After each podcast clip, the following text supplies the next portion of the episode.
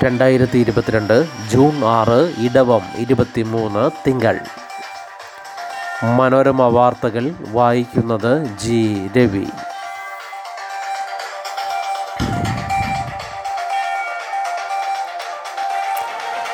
പരിസ്ഥിതി ലോല മേഖല ആശങ്ക വേണ്ടെന്ന് മുഖ്യമന്ത്രി. ജനവാസ മേഖല ഒഴിവാക്കണമെന്നത് സർക്കാർ നിലപാട്.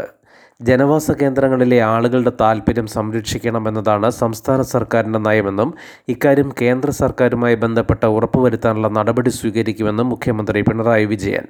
സംരക്ഷിത വനമേഖലയ്ക്ക് ചുറ്റും ഒരു കിലോമീറ്റർ വീതിയിൽ പരിസ്ഥിതി ലോല മേഖല നിർബന്ധമാക്കണമെന്ന സുപ്രീം കോടതി വിധിയിൽ ആശങ്ക വേണ്ട.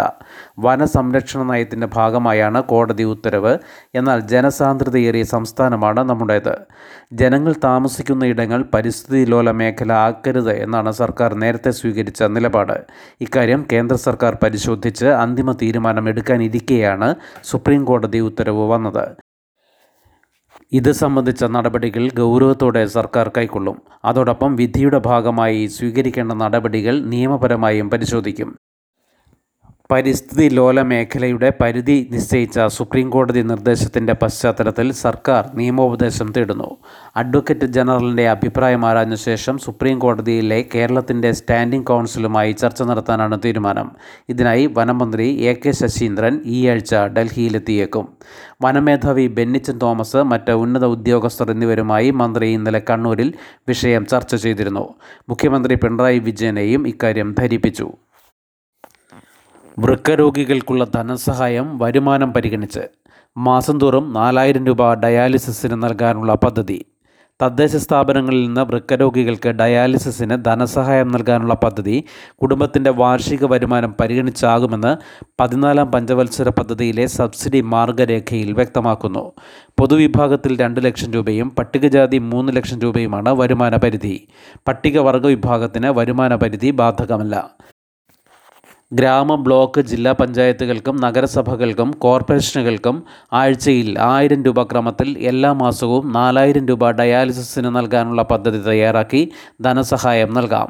സബ്സിഡി ധനസഹായം ലഭിക്കാൻ ഒരു വർഷത്തിനകം വില്ലേജ് ഓഫീസിൽ നിന്ന് ലഭിച്ച വരുമാന സർട്ടിഫിക്കറ്റ് ഹാജരാക്കണം. അഗതി ആശ്രയ അതിദരിദ്രർ എന്നീ പട്ടികകളിൽ ഉൾപ്പെട്ട കുടുംബങ്ങൾക്ക് ഇത് ആവശ്യമില്ല. പതിനായിരം രൂപയിൽ താഴെയുള്ള സഹായത്തിന് രണ്ട് വർഷത്തിനുള്ളിൽ വില്ലേജ് ഓഫീസിൽ നിന്നോ മറ്റേതെങ്കിലും ആവശ്യത്തിന് വാങ്ങിയ വരുമാന സർട്ടിഫിക്കറ്റിന്റെ പകർപ്പ് മതിയാകും. റേഷൻ കാർഡിന്റെ അടിസ്ഥാനത്തിൽ ഗുണഭോക്തൃ വിഹിതം സംബന്ധിച്ച നിർവഹണ ഉദ്യോഗസ്ഥൻ തയ്യാറാക്കുന്ന സാക്ഷ്യപത്രമായാലും മതി. ആനുകൂല്യം വിതരണം ചെയ്യും മുൻപ് രേഖ നൽകണം. അപേക്ഷയോടൊപ്പം ആവശ്യമില്ല. വനിതകൾക്കായി വിവിധ പദ്ധതികളും ഇത്തവണത്തെ സബ്സിഡി മാർഗരേഖയിൽ ഇടം പിടിച്ചു. എല്ലാ വിഭാഗം വനിതകൾക്കും നൂറ് ശതമാനം സബ്സിഡിയിൽ മെൻസ്ട്രുവൽ കപ്പ് നൽകാം.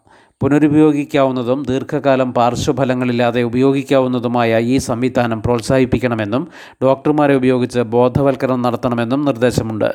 സർക്കാർ എയ്ഡഡ് സ്കൂളുകളിൽ സാനിറ്ററി നാപ്കിൻ സംസ്കരണത്തിനായി വെൻഡിംഗ് മെഷീനോ ബേണിംഗ് മെഷീനോ സ്ഥാപിക്കാനും പദ്ധതികളാകാം.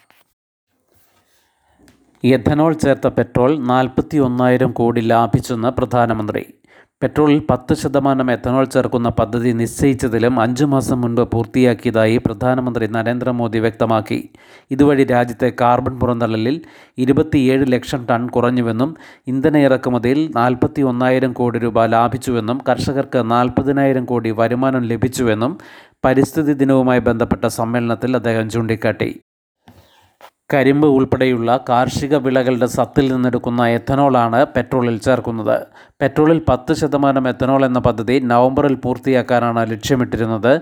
രണ്ടായിരത്തി ഇരുപത്തി അഞ്ചിനകം ഇത് ഇരുപത് ശതമാനമായി ഉയർത്തുകയാണ് ലക്ഷ്യം. പെട്രോളിൽ എത്തനോൾ ചേർക്കുന്നതോടെ രാജ്യത്തിന് ആവശ്യമായ പെട്രോൾ ലാഭിക്കാനും അതുവഴി ഇറക്കുമതി കുറയ്ക്കാനും സാധിക്കും. രണ്ടായിരത്തി പതിനാലിൽ ഒന്ന് പോയിന്റ് അഞ്ച് ശതമാനമായിരുന്നു പെട്രോളിൽ എത്തനോൾ സാന്നിധ്യം. സ്കൂളുകളിൽ ഇന്നും നാളെയും പരിശോധന. വിഴിഞ്ഞ മുച്ചക്കട സ്കൂളിൽ രണ്ട് കുട്ടികൾക്ക് നോറോ വൈറസ് ബാധ. ജനപ്രതിനിധികളും ഉദ്യോഗസ്ഥരും വിദ്യാർത്ഥികൾക്കൊപ്പം ഭക്ഷണം കഴിക്കണമെന്ന് നിർദ്ദേശം. മൂന്ന് സ്കൂളുകളിൽ ഉച്ചഭക്ഷണം കഴിച്ചതിനെ തുടർന്ന് വിദ്യാർത്ഥികൾ ചികിത്സ തേടിയ പശ്ചാത്തലത്തിൽ സംസ്ഥാനത്തെ മുഴുവൻ സ്കൂളുകളിലും ഇന്നും നാളെയും പരിശോധന നടത്താൻ സംയുക്ത സമിതിയെ നിയോഗിച്ചു. ജനപ്രതിനിധികളും ഉദ്യോഗസ്ഥരും വിദ്യാർത്ഥികൾക്കൊപ്പം ഭക്ഷണം കഴിക്കണം. പാചകക്കാർക്ക് പരിശീലനം നൽകാനും മന്ത്രിമാരായ V Sivankutty G R Anil എന്നിവരുടെ നേതൃത്വത്തിൽ ചേർന്ന ഉന്നതതല യോഗം തീരുമാനിച്ചു. പ്രതിരോധത്തിലൂടെയും ചികിത്സയിലൂടെയും വേഗത്തിൽ ഭേദമാകുന്നതാണ് നോറോ വൈറസ് ബാധ എന്നും ആശങ്ക വേണ്ടെന്നും ആരോഗ്യമന്ത്രി വീണ ജോർജ് അറിയിച്ചു. വിഴിഞ്ഞ മുച്ചക്കട സ്കൂളിലെ രണ്ട് വിദ്യാർത്ഥികൾക്ക് വൈറസ് ബാധ സ്ഥിരീകരിച്ച സാഹചര്യത്തിലാണ് മന്ത്രി ഇക്കാര്യം പറഞ്ഞത്. സ്കൂളുകളിൽ ഇന്ന് പരിസ്ഥിതി ദിനാചരണം. സംസ്ഥാനത്തെ സ്കൂളുകളിൽ ഇന്ന് പരിസ്ഥിതി ദിനം ആചരിക്കാൻ പൊതുവിദ്യാഭ്യാസ വകുപ്പിന്റെ നിർദ്ദേശം. ഒരേയൊരു ഭൂമി എന്ന പരിസ്ഥിതി ദിന സന്ദേശം കുട്ടികളിൽ എത്തിക്കാനുള്ള പ്രവർത്തനങ്ങൾ സ്കൂളുകളിൽ നടത്തണമെന്ന് വിദ്യാഭ്യാസ മന്ത്രി വി. ശിവൻകുട്ടി നിർദ്ദേശിച്ചു. പരിസ്ഥിതി ദിന പ്രതിജ്ഞയും എടുക്കാം. വൃക്ഷത്തൈ നടുന്നത് ഉൾപ്പെടെയുള്ള കാര്യങ്ങൾ സ്കൂളുകളിൽ നടത്താം. നിയമമണ്ഡലത്തിലെ കാലടി ഗവൺമെന്റ് ഹൈസ്കൂളിൽ ഇന്ന് വൈകിട്ട് മൂന്നിന് പരിസ്ഥിതി ദിനാചരണ പരിപാടി മന്ത്രി വി. ശിവൻകുട്ടി ഉദ്ഘാടനം ചെയ്യും. രാജ്യത്ത് ടി പി ആർ വീണ്ടും ഒരു ശതമാനം കടന്നു. പുതുതായി നാലായിരത്തി ഇരുന്നൂറ്റി എഴുപത് കേസുകൾ കൂടി റിപ്പോർട്ട് ചെയ്തതോടെ മുപ്പത്തിനാല് ദിവസങ്ങൾക്ക് ശേഷം രാജ്യത്തെ പ്രതിദിന കോവിഡ് പോസിറ്റിവിറ്റി നിരക്ക് അതായത് ടി പി ആർ ഒരു ശതമാനത്തിന് മുകളിലേക്ക് എത്തി ഇന്നലെ ടി പി ആർ ഒന്ന് പോയിന്റ് പൂജ്യം മൂന്ന് ശതമാനമാണ്. പതിനഞ്ച് മരണവും റിപ്പോർട്ട് ചെയ്തു. ഗതാഗത വകുപ്പിന്റെ വിദ്യാവാഹിനി ആപ്പ് സ്കൂൾ ബസ്സിന്റെ വരവറിയാം. ജി പി എസ് ഘടിപ്പിച്ചത് പതിനാലായിരം സ്കൂൾ ബസ്സുകളിൽ ആപ്പ് രക്ഷിതാക്കൾക്കും ലഭ്യമാക്കും. വിദ്യാർത്ഥികൾക്ക് രാവിലെ സ്കൂളിൽ പോകാനുള്ള ഒരുക്കം ആപ്പ് നോക്കി ക്രമീകരിക്കാം. സ്കൂൾ ബസ് എവിടെ എത്തിയെന്നും തങ്ങളുടെ സ്റ്റോപ്പിൽ എത്തിച്ചേരാൻ എത്ര സമയമെടുക്കുമെന്നും ഈ ആപ്പ് വഴി മനസ്സിലാക്കാം. ഗതാഗത വകുപ്പിന്റെ വിദ്യാവാഹിനി ആപ്പാണ് ഈ സൗകര്യം ഒരുക്കുന്നത്. വിദ്യാവാഹിനി ആപ്പ് നാളെ മന്ത്രി ആന്റണി രാജു ഉദ്ഘാടനം ചെയ്യും. സ്കൂൾ ബസ്സുകളെ ജി പി എസ് വഴി ഗതാഗത വകുപ്പിന്റെ സെർവറുമായി ബന്ധിപ്പിച്ചിരിക്കുകയാണ്. ഇരുപതിനായിരം സ്കൂൾ ബസ്സുകളാണ് കേരളത്തിൽ ഇപ്പോഴുള്ളത്. ഇതിൽ ഫിറ്റ്നസ് പരിശോധന കഴിഞ്ഞ് ജി പി എസ് ഘടിപ്പിച്ച് പുറത്തിറങ്ങിയത് പതിനാലായിരം എണ്ണം. കേന്ദ്ര സർക്കാരിന്റെ നിർഭയ പദ്ധതിയുടെ ഭാഗമായി ആറ് കോടി രൂപ ചെലവിട്ടുള്ള സുരക്ഷാമിത്ര പദ്ധതിയിലാണ് ജി പി എസ് ഘടിപ്പിക്കുന്ന നടപടികൾ ഏകോപിപ്പിച്ചത്. സ്കൂൾ അധികൃതർക്ക് മാത്രമായാണ് ആപ്പ് ഉദ്ദേശിച്ചിരുന്നതെങ്കിലും രണ്ടാഴ്ചയ്ക്കകം രക്ഷിതാക്കൾക്കും ലഭ്യമാക്കാനാകുമെന്ന് ഗതാഗത കമ്മീഷണറുടെ ഓഫീസ് വ്യക്തമാക്കി. ശുഭദിനം. നന്ദി.